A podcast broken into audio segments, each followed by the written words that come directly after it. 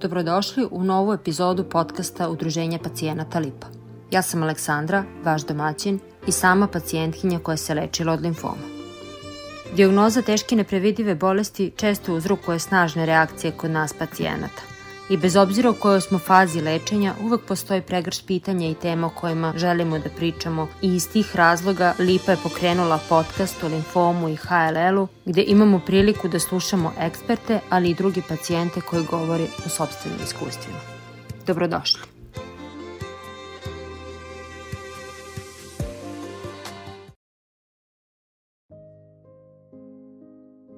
Malo pre si rekla da svako od nas zna šta mu je u tom trenutku najpotrebnije da, da iznese neku tešku situaciju. A šta je tebi bilo najpotrebnije i najkorisnije da izneseš svoje teške situacije? da me ljudi oko mene e, puste da radim onako kako smatram da treba. Iskreno. Ja sam imala potrebu da e, o svom liječenju i svojoj bolesti puno pričam da budem jako glasna. Imala sam potrebu da se nametnem i doktorima i sestrama i svim mogućim ljudima oko sebe da sam ja bitna i da možda će zvučati ružno, ali ja sam uvijek morala biti prvi pacijent koji je uslužen. I nekako kako sam se ja tako nametnula, tako su i oni gledali na mene. I meni je prosto trebalo mi je zaista da, da ljudi oko mene puste mene da ja svoj život u tim mjesecima uredim kako ja želim i kako ja smatram da treba. A ja sam uvijek smatrala da treba glavom kroz zid i sve odmah. Jesu ti bile potrebne neke preokupacije, neke zanimacije, hobi, nešto da ti skrene misli u nekim trenucima ili si prosto tako tvrdoglava išla? A, pa prosto sam tako tvrdoglavo išla sve dok je trajalo liječenje, ali kada se završilo onda su mi trebale neke preokupacije i onda sam ih i našla. počela sam da heklam, da slikam, da radim dekupaž, da radim nakit, izrađujem, da svašta nešto radim. Ove, bilo mi je bitno samo da, da su mi ruke zaokupljene nečim da ja mogu da razmišljam o tom nekom predmetu koji mi je u rukama, da ne razmišljam o tom uh, da nemam nikakvog cilja u životu. Zapravo, uh, uh, možda je moj najveći problem generalno u životu to neko vrijeme kada nemam neki cilj. Jer ja moram da imam nešto prema čemu idem, ja prosto ne mogu da, da provodim život eto tako samo da ga živim, ja moram imati neki cilj za koji se borim i za koji sve što radim da radim za taj neki cilj. I to je, to je bilo tako prije, to je bilo u vrijeme limfoma i to je ostalo do danas. Sada trenutno imam jedan jako veliki cilj, a to je da postane majka. Obzirom na to da mi je limfom u nasljedstvo ostavio sterilitet, koji je jedan jako težak oblik steriliteta, o tome se ne priča, o tome ne pričaju doktori, ne pričaju pacijenti, ne priča niko i ja bih, e, ja, ok, postavila sam pred sebe i pred udruženje cilj da nam izganjam bolje uslove i svašta nešto, ali jedan od mojih ciljeva, mojih ličnih, jeste da se priča o tom takozvanom onkofertilitetu, odnosno sterilitetu koji nastaje nakon uh, ličenja malignih oboljenja. Jer nije rijetko nije rijetko i ovaj a ljudi obolijevaju sve mlađi i mlađi. Ovaj e, skoro sam baš sa, sa mužem u nekom razgovoru ovaj pričala e, možda je e, moj najveći motiv osnivanja tog udruženja i te sad neke e, društvene borbe oko tog steriliteta, možda mi je najveći motiv bilo to što znam da svakog dana na onkologijama i na hematologijama nastaju neke nove dajane koji će za 5, 10, 15 godina da prolaze ovo što ja sad prolazim, a zapravo možda ne moraju. Ne samo dajane, nego i mnogi muškarci. I stvarno mislim da se tome mora posvetiti veća pažnja. Uh, unazad četiri godine uh, pokušavam uh, da se ostvarim kao majka, ali ne ide.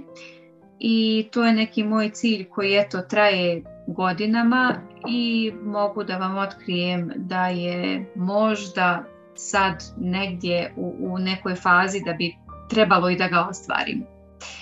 Ovaj, obzirom na to da, da primila sam neke jako lijepe vijesti prije nekoliko dana, evo podijelit ću to sa, sa, sa vama. E, radi se o tome da je meni potrebna donacija jajne ćelije, obzirom da moji jajnici ih više ne proizvode. I e, aplicirali smo u jednoj grčkoj klinici za, za proceduru vantelesne oplodnje kod njih uz doniranu jajnu ćeliju i prije nekoliko dana su nam poslali e-mail da su nam našli donorku, odnosno meni su našli donorku i ja se nadam da će meni sledeća godina da donese jednu, jedan moj veliki cilj, odnosno jednu malu bebu. To su tako divne vesti. Baš yes. si ulepšala dan.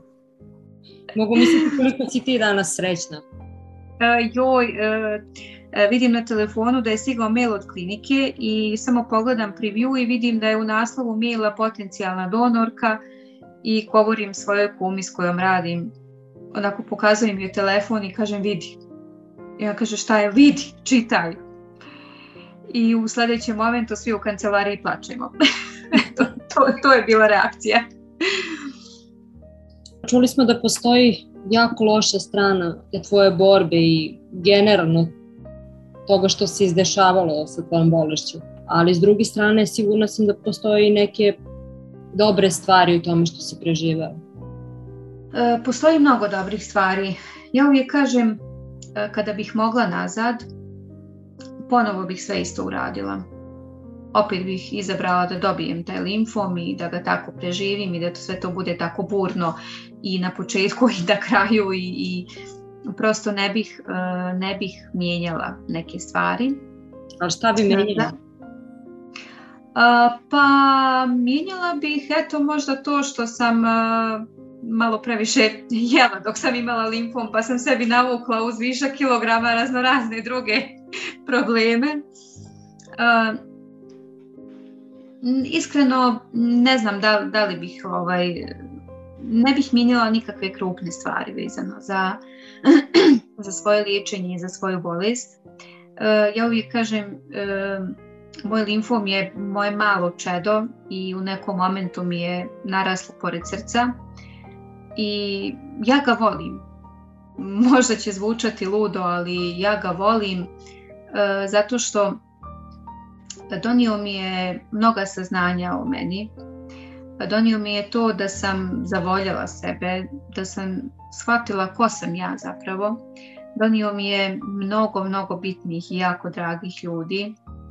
Uh, donio mi je, mogu reći, nekako indirektno i ljubav, odnosno brak u kojim sam danas, jer upoznajući neke ljude, zahvaljujući limfomu, upoznala sam i svog sadašnjeg muža i e, zaista onako kad pogledam sve u globalu, uključujući i sve te neke loše strane, između ostalog i tu borbu sa sterilitetom, e, ne bih ja to ništa mijenjala. Ovako je kako je, zbog nečega mora tako da bude otkrićemo već šta će i ova borba da mi donese. Sve i da ne bude, postoji neki razlog zašto neće biti. Ja ću da ga usput negdje otkrijem. Ovaj, tako da možda, možda mene ovaj, zapravo čeka nešto drugo. Ovaj, ali o tome neću uopšte sad da, da razmišljam, ovaj, tako da samo znam da ono, mislim da čak i eto ako se desi, ne daj Bože da ništa ne bude od toga, ovaj, mislim da će više drugi ljudi da padnu u, u depresiju nego ja, jer ja negdje zaista znam da a, sve što nisam uspjela, sve što mi se nije desilo, a htjela sam i radila za to, a, to je bilo zbog nečega drugog. Vidim da si ti večit u nekoj borbi, a znam da se boriš i za drugi. I, i ne znam odakle ti snage, reci mi gde je crpaš? ja kažem borba, borim se za nešto. Međutim, ta borba nije, za mene nije ništa teško i loše. Ja zapravo snagu crpim iz te borbe. Mene to hrani. mene hrani to da, da je nešto teško i da ja to uspijem. Hrani me to da, ima, da neko ima neki problem i da mu ja pomognem da ga prevaziđe. Mene hrane i daju mi snagu svi neki mali ljudski uspjesi, bili oni moji ili tuđi. Meni zaista to daje jako, jako veliku snagu. I daje mi snagu to što sam u nekom momentu postigla neki svoj mir u životu. Iako sam ja onako vječito se nešto bunim i želim da mijenjam svijet oko sebe i e, želim nešto da, da bude bolje, da bude drugačije, ali uh, uspjela sam da nađem uh, svoj mir i da sebe stavim na podešavanja koja meni odgovaraju i da bliske ljude i, i blizak svijet oko sebe da ukupim sebe u njega takvu kakvu sam i, i sve te ljude oko sebe i da, da smo svi svima ok. Mislim da, da mi zapravo najveću snagu, eto kažem, daje to što prvo volim kada ljudi nešto uspiju i drugo imam taj svoj neki mir i onako kad najveće legnem i zatvorim oči i mogu da kažem, e da, jedno danas smo bile dobre. Šta je to što ti najviše donese mir, koji tražiš? Ili ima neka jedna stvar koju možeš da odvojiš ili prosto dve ili neka kompilacija pa, tih stvari preko dana koje, koje ti donesu mir? Pa svaki put kada se vraćam sa posla i kada se popnem uz svoje brdo gdje mi je kuća i pogledam gdje živim i da oko mene nema ljudi i da je zeleno i da je čisto i da ja živim na mjestu na kom želim da živim, onako kako želim da živim, svaki put udahnem i kažem Bože hvala ti što si mi pokazao gdje treba da budem.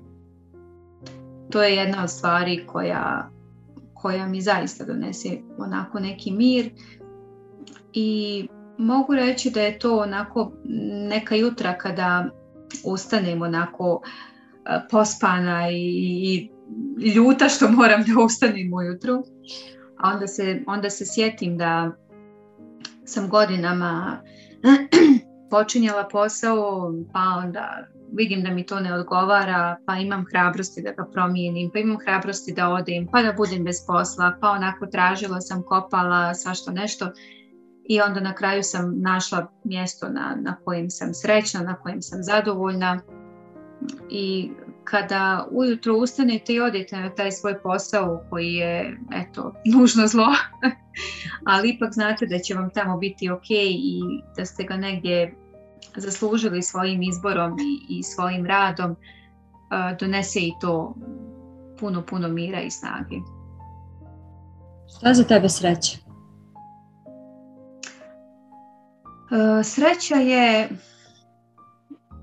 znati šta želiš i ne bojati se da to uzmeš.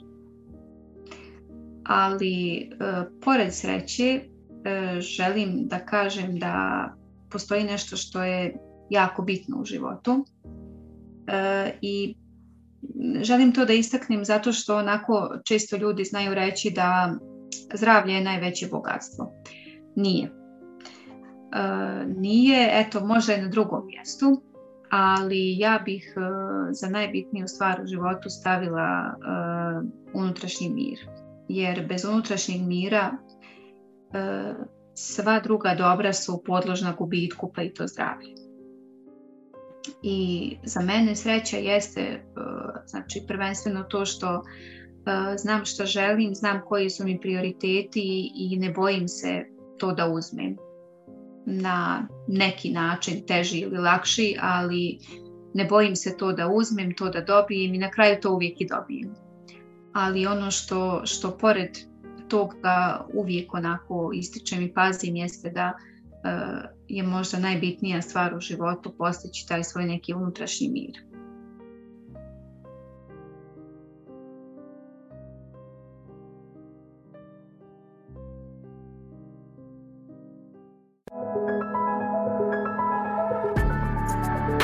Slušali ste još jedan lijepin podcast. Do nekog novog slušanja. Pozdrav!